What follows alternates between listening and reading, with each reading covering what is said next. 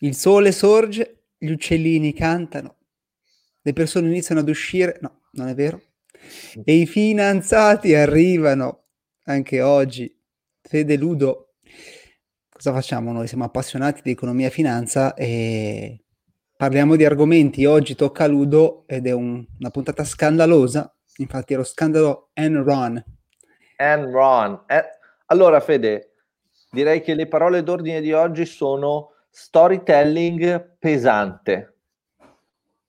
Cioè, è proprio una cosa che dici, ora mi metto comodo e Mi metto comodo allora. Mi metto comodo. Vai. Bene. Tu sei un po' un cantastorie. Io sono un cantastorie proprio fatto e finito, sì. Un cialtrone. Vabbè, Chiedo su... storie è Vabbè, necessariamente dai, negativo, no? no? Infatti no, dipende dal contesto, diciamo, dai. allora, chiedo il mio angelo custode nonché punto di riferimento in questo contesto, Federico Buffa, di proteggermi durante questa, questo viaggio no? che faremo assieme. È il 1985, Fede, siamo in Texas e la Houston Natural Gas si fonde con la Internorth. Questo dà vita a Enron, una società che si occupa della distribuzione e della vendita di gas. Ripeto, 1985. Il fondatore di questa struttura è tale Kenneth Lay, L-A-Y per noi altri. La società va avanti abbastanza bene, ma il botto lo fa verso il 1990. Perché? Perché in America c'è una prima ondata, parola che sentiamo spesso, di liberalizzazioni. Pensavo e di, di contagi no, no, no. Eh, Liberalizzazione. Si va in controtendenza qui, perché siamo nel passato banalmente, e eh, quello che succede è che la società fa dei buoni ricavi, perché sostanzialmente in questo contesto aumenta il prezzo eh, per le forniture, perché evidentemente prima era fornito eh, sotto, sotto costo, e di conseguenza vendendo l'elettricità a prezzo di mercato si fanno buoni profitti. Quindi possiamo dire che la prima fase è una fase in cui c'è un aumento dei ricavi. Nel 1992 Enron diventa la più grande società di distribuzione di gas in Nord America. Quindi comincia ad ampliarsi. Grossa, Arriviamo, grossa. grossa, grossa, bella grossa. Arriviamo nel 99 e qui 99 non so che cosa ti fa pensare se senti le bollicine nell'aria a me fa pensare alla dot com bubble, a un clima euforico e anche una società che si occupa di distribuzione di gas comincia a entrare nel settore e crea ah. Erron Online. Ma dai.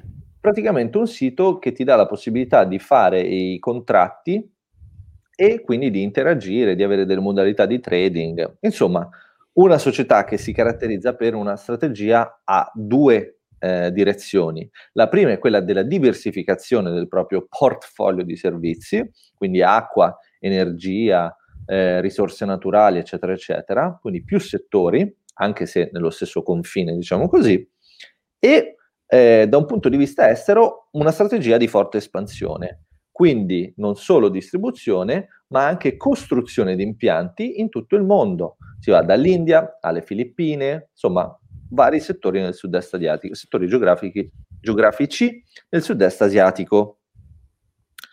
Arriviamo quindi negli anni 2000 con una società che ha un valore di circa 83 dollari per azione e una capitalizzazione di 60 miliardi di dollari. Wow. Ora, da un punto di vista storico facciamo il punto. Perché? Perché arriviamo alle cause del tracollo di uno dei più grandi scandali finanziari della storia moderna. Ricapitoliamo siamo la società considerata da Fortune la società più innovativa del mondo ah. e siamo una società che ha un moltiplicatore degli utili pari al 70 e una società che ha un moltiplicatore del patrimonio pari a 6. Siamo sostanzialmente una bestia, ok? Cioè la, la, parola giusta è quella di definirci una bestia. Una beast. Una beast. Cosa comporta questa situazione se tu sei un manager della società? È che eh, il mercato ti prezza sulla base di aspettative che sono altissime. E quindi tu sei in un turbine per la quale tu devi continuamente cercare di soddisfare queste eh, esigenze, queste aspettative del mercato. E io ti chiedo, come puoi soddisfare le aspettative del mercato anche se magari non sei strutturalmente in grado di farlo? Dimmi tu, Fede. Eh, multivitaminico. sì, corretto. È corretto, ma incompleto. Supradin. L'unico modo che hai per farlo è quello di barare. E questa ah. seconda parte del podcast va a approfondire i modi per barare, ok? Così che i nostri ascoltatori possano gonfiare i loro bilanci e fregare le persone. Va bene? Meraviglioso. Dovrebbe essere di grande interesse. Allora, sono tre le modalità con cui sono stati truccati i bilanci della Erron. La prima è quella che riguarda il riconoscimento dei ricavi. La seconda è quella che riguarda la creazione di centinaia di società veicolo e la terza è quello che viene definito mark to market accounting, ovvero la tecnica di contabilizzazione delle poste di bilancio. Andiamo a vedere un punto per punto. Primo punto, riconoscimento dei ricavi. Facciamo un esempio. Tu sei una società, come nel caso di Erron, che si occupa di costruzione e della manutenzione di impianti, giusto? Sì. Allora, fino a ieri, tu cosa facevi? Dicevi, bene, per produrre questo impianto io ti chiedo 100, a me costa 80, il risultato è che stimo di guadagnare 20. Sì. Giusto? E quindi Giusto. metti a ricavo 20. No, quello è inutile. Beh, l'utile poi nel tuo bilancio, però tu come ricavo metti 20. Insomma, il gioco è tutto qui. Il gioco è tutto qui. Vabbè, gonfia gli utili. Esattamente, loro cosa hanno fatto? In un contesto in cui si faceva così, cioè tu nella voce dei ricavi mettevi solamente quello che stimavi sarebbe stato eh, l'utile, sì. loro invece mettevano direttamente il valore dell'intera operazione. Quindi il, il, il ricavo. Cioè mettevano, ho capito, se avevano incassato, ho capito, incassavano 100, l'utile era 20 e mettevano che l'utile era 100. Esattamente. In questo modo loro hanno fatto una cosa del genere, cioè nel 96 loro avevano circa 13 miliardi di dollari di incassi. Nel 2000 sono arrivati a 100 miliardi di dollari, cioè hanno avuto un incremento percentuale del 750%. Considera che la media dell'incremento annuale nel settore era di circa il 2-3%. E loro hanno fatto il 700. E loro hanno fatto il 700 in ma la cosa assurda è che le altre società, le competitor, hanno cominciato ad adottare la stessa tecnica di bilancio. Ah, ma può essere che fosse una cosa un po' borderline, quasi. Esattamente, esattamente. Infatti il punto è che non era tecnicamente illegale, cioè era semplicemente un dibattito tra commercialisti, vogliamo dire così. Sì, dai. Questo è il primo punto. Il secondo punto abbiamo detto quello che riguarda le società veicolo. Allora tu cosa fai? Ti do questo consiglio.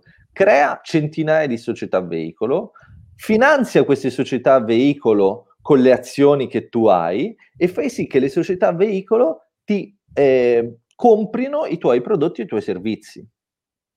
In questo modo tu aumenti i ricavi in modo esponenziale, aumenti il valore delle azioni e con l'aumento di valore tu finanzi nuove società veicolo. Ho capito. Non male anche questa, eh? Non male, chissà quanto non spendevano male. di commercialisti però. Abbastanza, veramente spendevano tanto. Ultimo, anche questo interessante, è il cosiddetto mark to market accounting, cioè anche qui è una questione di costi di ricavi. E loro sostenevano che fosse opportuno contabilizzare non il costo attuale di entrata e in uscita, sia dei ricavi che dei costi, cioè questo giorno ho incassato questo e ho speso questo. Loro sostenevano che fosse necessario contabilizzare il costo futuro dell'entrata, cioè se io ti faccio un contratto da eh, 10 milioni di dollari in 10 anni, anche se so che tu mi darai un milione di dollari l'anno, io metto direttamente, ho capito, 10 Io metto direttamente 10 oggi e in questo modo, anche se tu tra tre anni per qualche motivo non mi pagherai più, comunque a bilancio io ho 10. Ho capito. In questo modo tu sei in grado di contabilizzare anche i progetti, perché puoi dare un valore economico al progetto, anche se nessuno ti ha dato un euro. Certo. Fede, spero che tu dopo questo podcast sia in grado di truccare il tuo bilancio in modo più efficace. No? Sì, sì. spero sia stato. Poi cosa è successo? Non ho capito cosa è, è successo. successo che è esplosa, cioè chiaramente a un certo punto non, il valore delle azioni è colorato perché dentro non c'era, non c'era più niente. Chiaro. E un sacco di investitori hanno perso un sacco di soldi? Un sacco di investitori hanno perso un sacco di soldi perché la società non era più in grado di pagare i propri debiti. Ho capito. That's the story of today. Meraviglioso. Meraviglioso. Grande menestrello. Buon menestrello. a tutti. Ciao. Ciao Fede. Ciao, ciao. A domani, a domani. Ciao ciao. Ciao ciao.